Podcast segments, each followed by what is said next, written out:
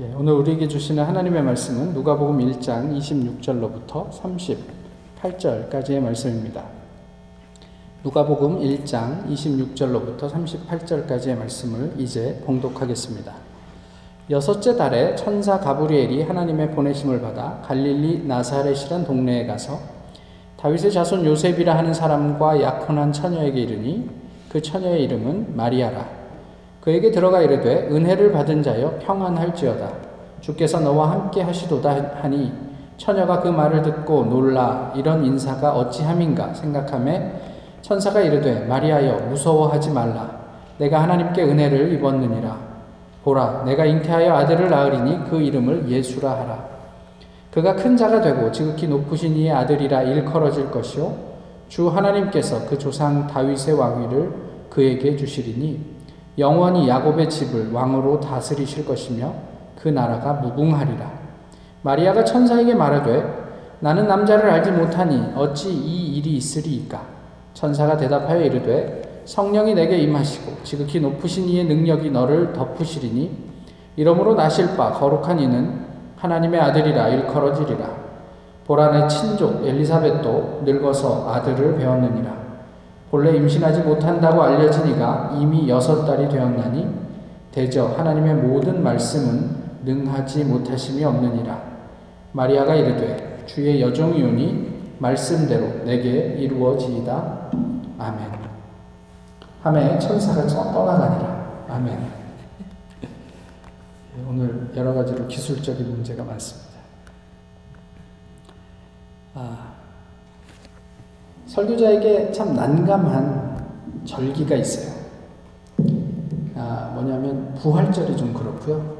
그 다음에 성탄절이 그렇습니다. 아, 저희가 이제 다음 주에 이렇게 만나겠지만 뭐 송년 감사 예배, 송구 영신 어, 예배 뭐 이런 거는요 주제가 있어요. 주제는 있지만 본문은 정해져 있지 않습니다. 그렇지만 부활절이나 성탄절은 본문도 정해져 있어요. 그래서 매년 반복되지만 예, 왜 이렇게 빨리 오나 싶을 만큼 사실 난감한 어, 계절이 되기도 합니다. 오늘 본문도 얼마나 여러 번 어, 그 교회 다니시면서 어, 설교를 들으셨겠어요. 또 전 세계에 있는 많은 교회들이 이 몇 안 되는 성탄절과 관련된 본문을 가지고 얼마나 많이 설교를 하겠습니까? 그래서 좋지 않은 그게 그, 안 좋은 그 부분이 뭐냐면 별 기대가 없을 수 있어요. 아, 뭐다 그렇고 그렇지. 많이 들어서 이제 익숙하고 잘 알고 있는 내용이기 때문에 그럴 수 있죠. 그렇지만 누가 압니까? 하나님께서 단 한마디로 우리의 영혼을 진동시키실지. 그러니까 오늘도 그런 기대 앞에서 하나님의 말씀을 대해 보시면 어떨까 싶습니다. 엄마, 나 임신했어. 이건 이만저만 반가운 일이 아닐 수 없습니다.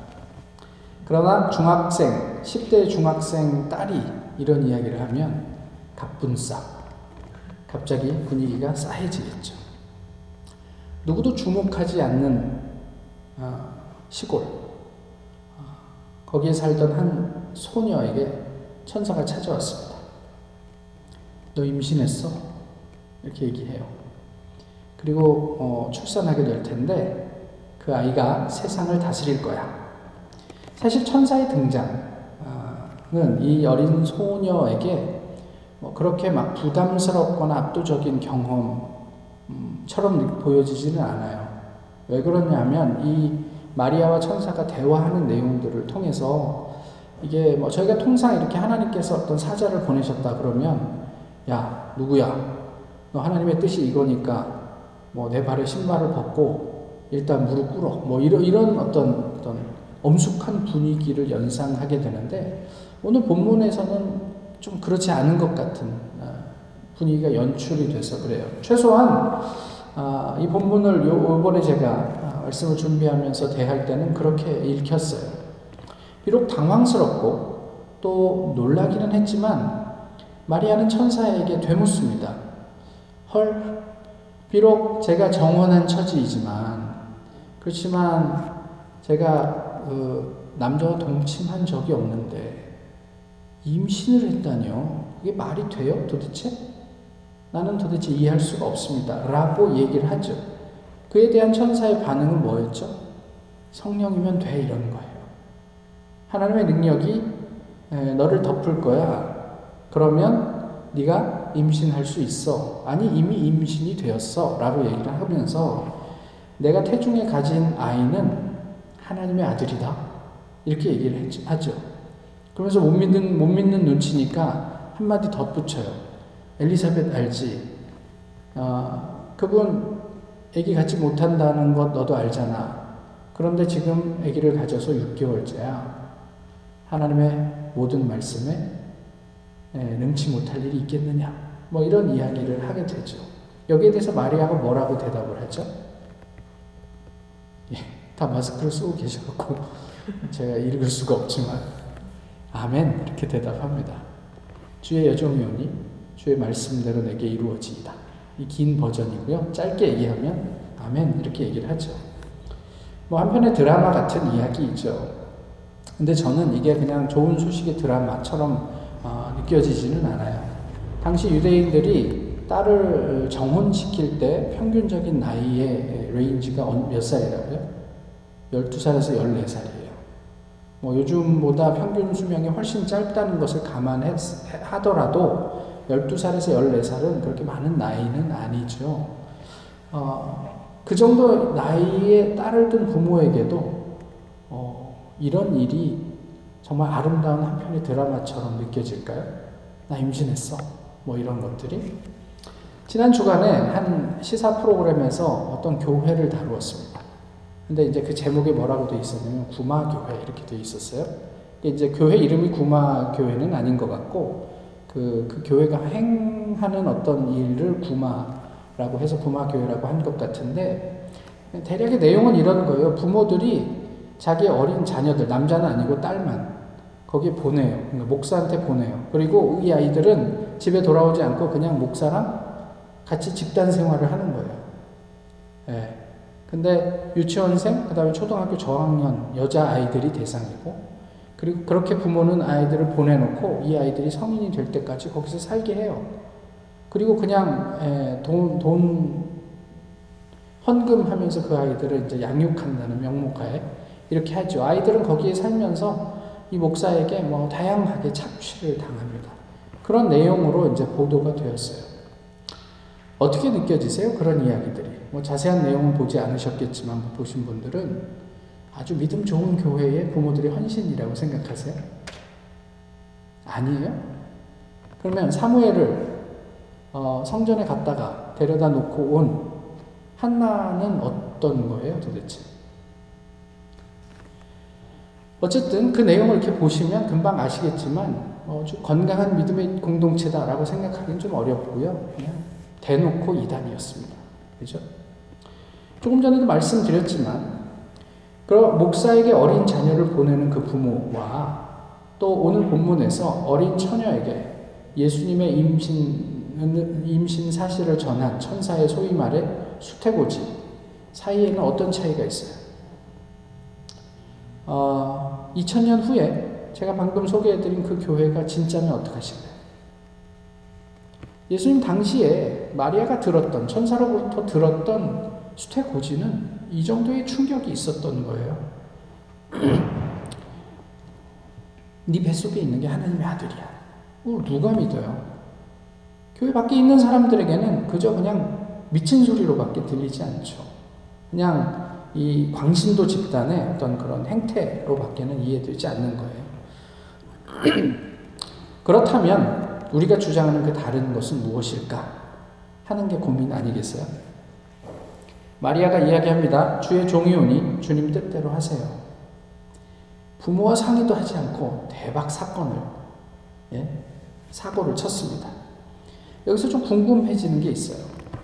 12살에서 14살, 당시에 정신 연령이 요즘 12살, 14살짜리 아이들보다 와는 좀 다르다고 하더라도 그래서 뭐 어느 정도 성숙했다고 치더라도요 어, 결혼도 하지 않은 어, 딸이 처녀가 부모와 상의도 하지 않고 또 자기 약혼한 남자가 있잖아요 그 남자와 상의도 하지 않고 어 주님의 여종이오니 주님 뜻대로 하십시오 라고 그렇게 고백하는 할수 있었던 이유, 힘, 그것은 무엇, 무엇이었을까?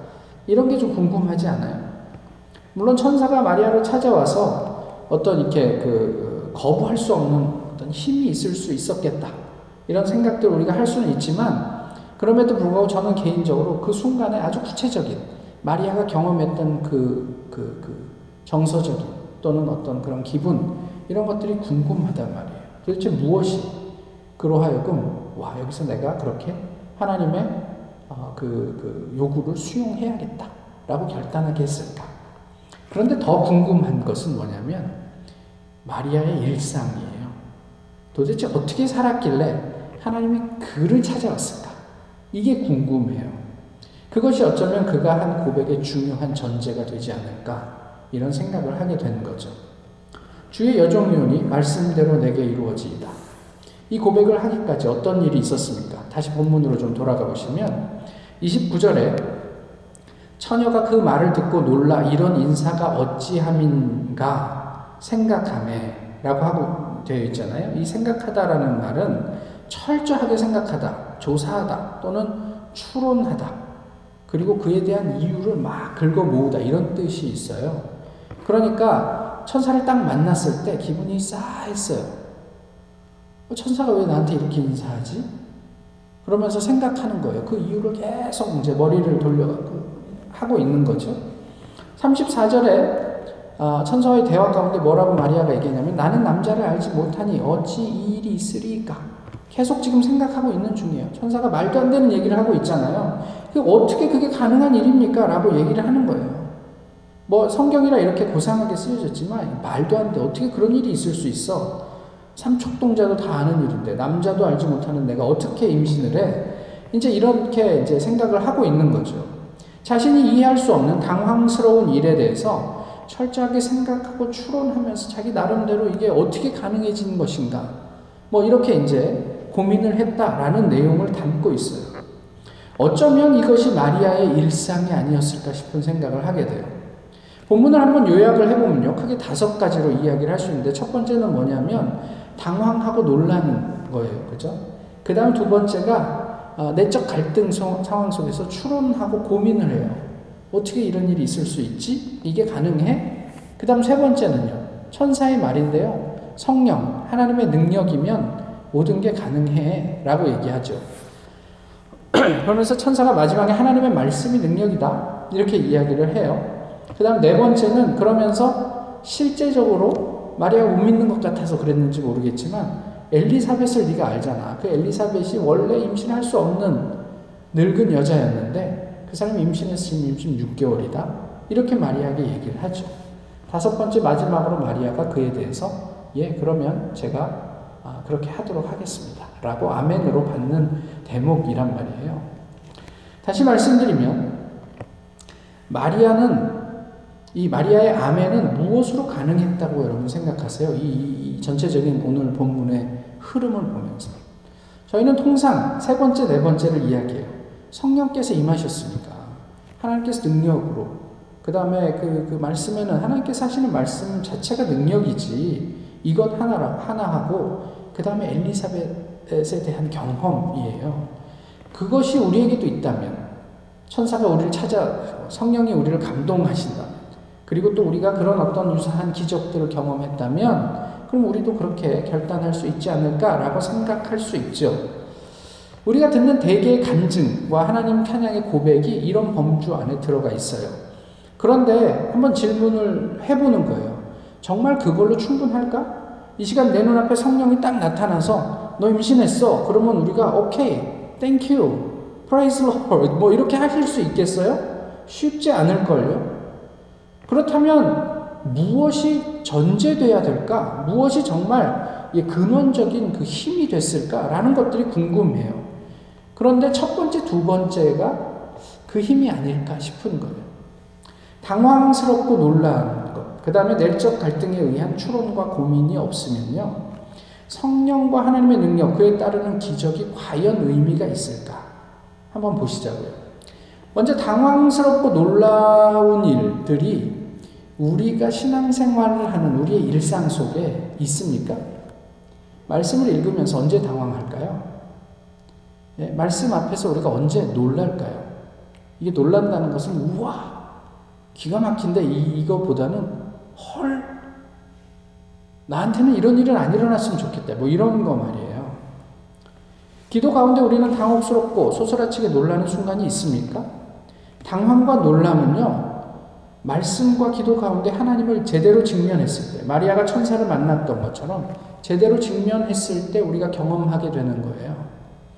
또 추론과 고민은 어때요? 우리의 그 경건의 일상 가운데 있어요. 내가 다 이해할 수 없고 동의할 수 없는 하나님의 요구, 성경 말씀, 하늘의 가치에 대해서 우리가 그 이유를 꼼꼼히 따져가며 왜 하나님이 나에게 이런 요구를 하시나? 왜 우리에게 이런 요구를 하시나? 내가 정말 이렇게 하나님의 요구대로 따라가야 되나? 나의 욕구는, 나의 이해는 이것과 반하는데 그게 가능한가? 이렇게 따지고 고민하냔 말이에요. 많은 경우에 나를 불편하게 하는 성경 말씀에 부딪히거나 어떤 그런 어떤 진리에 부딪혔을 때 우리는 어떤 태도를 취하냐면 외면해요. 에이, 세상 사는 게, 내가 우리 애들 좀 크면, 내가 좀 안정이 되면, 아니면 적당히 타협한단 말이에요. 결국 하나님께서 우리를 당황스럽고 놀라게 하실 때, 그것을 우리가 직면할 때 진지한 고민이 시작이 되지요. 또, 또 이러한 깊은 고민이 있어야지, 이, 그것을 피하지 않고, 또 타협하지 않아야지, 우리의 욕구와 한계를 뛰어넘을 수 있는 가능성이 열리는 게 아닌가 싶어요. reasoning. 이것이 동반되지 않으면 성령의 능력은 미신이 될 위험이 큽니다. 말씀이 미신이 되면 뭐가 돼요? 이단이 되죠. 마리아의 고백은요, 성령의 강압에 의한 것도 또 어린아이의 뭣도 모르는 행동도 아니었어요. 마리아의 아멘은 이러한 일상의 리스닝이라는 탄탄한 근거 위에 하게 된 인격적인 고백이었어요. 평소에 하나님을 그렇게 고민하고 또 하나님을 묵상하고 또 그 하나님의 어떤 가치 앞에서 그냥 자기의 욕구 이런 것들을 내려놓고 한번 직면해 보고 여러 가지로 생각하는 가운데 진짜 하나님이 나타났을 때 어, 마리아는 그제서야 하나님 앞에 자기의 모든 것들을 걸 만큼의 어떤 신앙 고백을 할 수 있었던 거죠. 남자와 잠자리를 한 적이 없다. 그러나 임신했다. 이것은 무슨 의미입니까? 저는 한 번도 남자와 잠자리를 한 적이 없어요. 그런데 지금 임신했어요. 그러면 어떻게 들리세요? 말은 안 해도 속으로 에이 자꾸만 이런 생각 하시죠. 당연한 얘기 아니에요? 요셉도 동일하게 생각했어요. 그래서 어떻게 하려고 그랬다고요? 그냥 가만히 끊고자 했다 그랬잖아요. 나는 앉았으니까 요셉 입장에서 그러면 누군가 다른 사람과 잤겠지라고 하고 그래도 의로운 사람이니까 그냥 적당히 이렇게 피해가 가지 않도록 이렇게 끊어내려고 했다. 이게 요셉의 반응이에요. 그럼에도 불구하고 우리는 그 일반적인 반응을 뛰어넘을 수 있을까? 요셉은 하나님이 찾아와서 꿈에 설득하고 그래서 그것을 감당해냈잖아요. 또요, 어, 온 세상의 왕인데, 만왕의 왕인데, 그가 앉은 자리가 부유예요. 그건 무슨 뜻이에요? 그 사람이 왕이 아니라는 거예요. 왕이면 보좌에 앉아 있어야지. 그런데 구유에 앉아 있어. 그러면 우리는 말은 안 하지만, 에, 쟤는 왕은 아니다. 뭐 이런 생각을 하게 되는 것이죠. 그게 세상의 이해예요. 그럼에도 불구하고 우리는, 우리의 신앙은 그런 어떤 세상의 이해를 뛰어넘을 수 있을까 하는 거예요. 이것을 극복할 수 없다면 성탄이 무슨 의미가 있어요?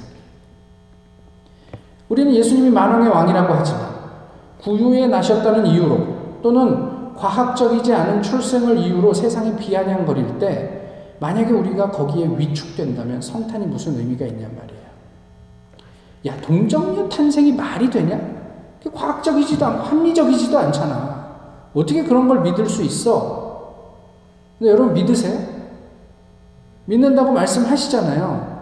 근데 세상이 우리를 그렇게 비웃고 도전할 때 우리가 거기서 위축되고 그것을 뭐 말 한마 뭐 말을 뭐 말이 어느 정도 할 수 있겠지만 거기서 우리가 좀 위축된다면 도대체 성탄의 의미가 무엇이냐는 말이에요. 노아가 만약에 사람들의 비웃음 때문에 자기가 짓는 그 방주를 포기했다면 어떻게 되었을까요? 우리는 무엇으로 세상의 가치로부터 자유해질 수 있을까? 본문이 오늘 우리에게 묻고 있는 질문인 것 같아요. 우리는 어떻게 마리아처럼 내 이해와 배치되는 하나님의 부름에 실제로는 마리아에게는 목숨을 걸어야 하는 하나님의 부름에 아멘이라고 대답을 할 수 있었을까? 37절과 38절에 이렇게 말씀하고 있습니다. 하나님의 모든 말씀은 능하지 못하심이 없느니라. 주의 여종이오니 말씀대로 내게 이루어지이다. 여기에서 말씀에 주목해 봅니다. 이 말씀이 헬라어로는 뭔가요? 우리가 그래도 말씀에 대해서 헬라어로 아는 단어가 있죠. 뭘 알고 계세요? 여기서는 마스크를 하고 계셔갖고 아무 모르는 척 하시나요? 눈빛으로는요. 로고스 뭐 들어보셨죠? 근데 오늘 본문에서 쓴 이 말씀은 로고스가 아니에요. 말씀에 또 다른 헬라어가 있는데 그것도 예전에 제가 말씀을 드렸는데 기억하세요? 레마. 예. 레마와 로고스는 뭐가 다릅니까? 제가 글을 하나 읽어드릴게요. 아, 몸을 구겨서 지하철 속으로 들어갔습니다. 앞뒤 옆 사람이 꽉 찼네요. 이 순간 우리의 마음은 짜증을 부릴 수도 있고 헤헤 손잡이를 잡지 않아도 된다고 재미있어 할 수도 있습니다. 여기서 로고스는 뭐냐면요. 그냥 사람으로 꽉 찬 지하철이에요. 레마는요. 내가 짜증을 낼 수도 있고 그냥 편하게 서서 갈 수 있다. 손잡이 안 잡고 이렇게 반응하는 다른 반응이에요. 자, 우리 손에 들려있는 성경책, 이건 로고스예요. 누구에게나 똑같이 읽히는 거예요. 그러나 읽는 사람에 따라서 그 성경은 다르게 다가옵니다. 그것이 레마예요. 상황 자체는 아무런 가치가 없어요. 가치 중립적인 거예요. 로고스, 그냥 우리가 통상 그냥 성경책이라고 보시죠. 성경책 안에 있는 그 텍스트라고 이해를 해보자고요. 그거는요, 이 성경이 우리의 정경이다, canon이다라는 의미는 있지만 그 텍스트 자체로는 어떤 가치도 가지고 있지 않아요. 그 말씀이 우리에게 도전하고 그 말씀과 부딪혀 씨름하며 고민하는 과정과 결과가 결과로 그 rhema가 될 때 로고스는 비로소 가치를 가지게 된단 말이에요. 그 캐티 켈러라는 분이 글을 썼어요. 그러니까 짧은 글이죠. 근데 그분이 뭘 목격을 했냐면 그 아들들이 있는데 한 아이가 성경책을 들어서 자기 옆에 있는 뭐 동생인지 형을 이렇게 퍽 때리는 거예요. 그래서 이분이 뭐라고 이제 썼냐면 I realized one can misuse anything in this world. 이렇게 썼어요. 어떤 사람이라도 잘못 사용할 수 있어요. something. 성경책이 거룩한 게 아니에요. 성경책은 누군가를 때리는 도구도 될 수 있고 또는 우리에게 레마가 될 수도 있어요. 군대 다녀오신 분들은 혹시나 그런 이야기들을 전설적인 이야기를 들어보신 적이 있는지 모르지만 어, 제가 군대에 있을 때는 군대 가면 이게 조그마한 성경책, 포켓 성경책 신약 전설 하나씩 나눠줬어요. 그럼 그거를 이제 군복 여기 그 상의에 가슴에 있는 그 주머니에 넣고 다녔거든요. 소위 교회 좀 다닌다는 사람들은 그러면서 농담처럼 하는 얘기가 뭐예요? 옛날에 여기에 넣고 다녔는데 뭐 6.25 때 이렇게 총알을 맞았는데 성경책이 보호해줬다. 뭐 이런 얘기해요. 그러면 우리가 그 얘기를 듣고 난 다음에는 성경책을 집어넣을 때 무슨 기대를 하냐면 혹시라도 그런 일은 이제는 없지만 총알 맞을 일은 없겠지만 혹시라도 이게 나를 보호해 주지 않을까? 그렇게 성경책을 내 가슴에 포켓에 넣으면 미신이에요. 그죠? 진실하게 읽으면요. 그 성경은 능력의 말씀이 되는 거예요. 로고스와 레마는 다른 이야기예요. 성령의 능력, 동정녀의 임신에 우리가 주목하기 전에 야 하나님의 능력은 이런 거야 라고 이야기하기 전에 그, 그, 그 마리아의 로고스를 레마로 경험하는 일상을 간과하지 마시란 말이에요. 그게 전제되지 않으면요, 아, 성령의 능력은 사실 의미가 없어질 수 있어요. 이 마리아의 일상이 성탄을 가능하게 했습니다. 이것이 이단과 우리를 다르게 한단 말이에요. 어느 안병동에 있는 어, 간호사가 쓴 글을 좀 읽어드릴게요. 안, 음, 안병동 간호사로 야간 근무를 할 때 일어난 일입니다. 새벽 5시쯤 갑자기 병실에서 호출벨이 울렸습니다. 무엇을 도와드릴까요? 그런데 대답이 없었습니다. 환자에게 무슨 일이 생겼나 싶어 불이 나게 병실로 달렸습니다. 창가 쪽 침대에서 불빛이 새어나왔습니다. 병동에서 가장 오래 입원 중인 환자였습니다. 무슨 일 있으세요? 놀란 마음에 커튼을 열자 환자가 태연하게 사과를 내밀며 말했습니다. 간호사님, 나 이것 좀 깎아주세요. 헐레벌떡 달려왔는데 겨우 사과를 깎아달라니 맥이 다 풀렸습니다. 그의 아내는 옆에서 보니 잠들어 있었습니다. 이런 건 보호자에게 부탁해도 되잖아요. 그냥 좀 깎아줘요. 다른 환자들이 깰까봐 실랑이를 버릴 수도 없어 사과를 깎았습니다. 그는 내가 사과 깎는 모습을 가만히 지켜보더니 이번에는 먹기 좋게 잘라달라고 했습니다.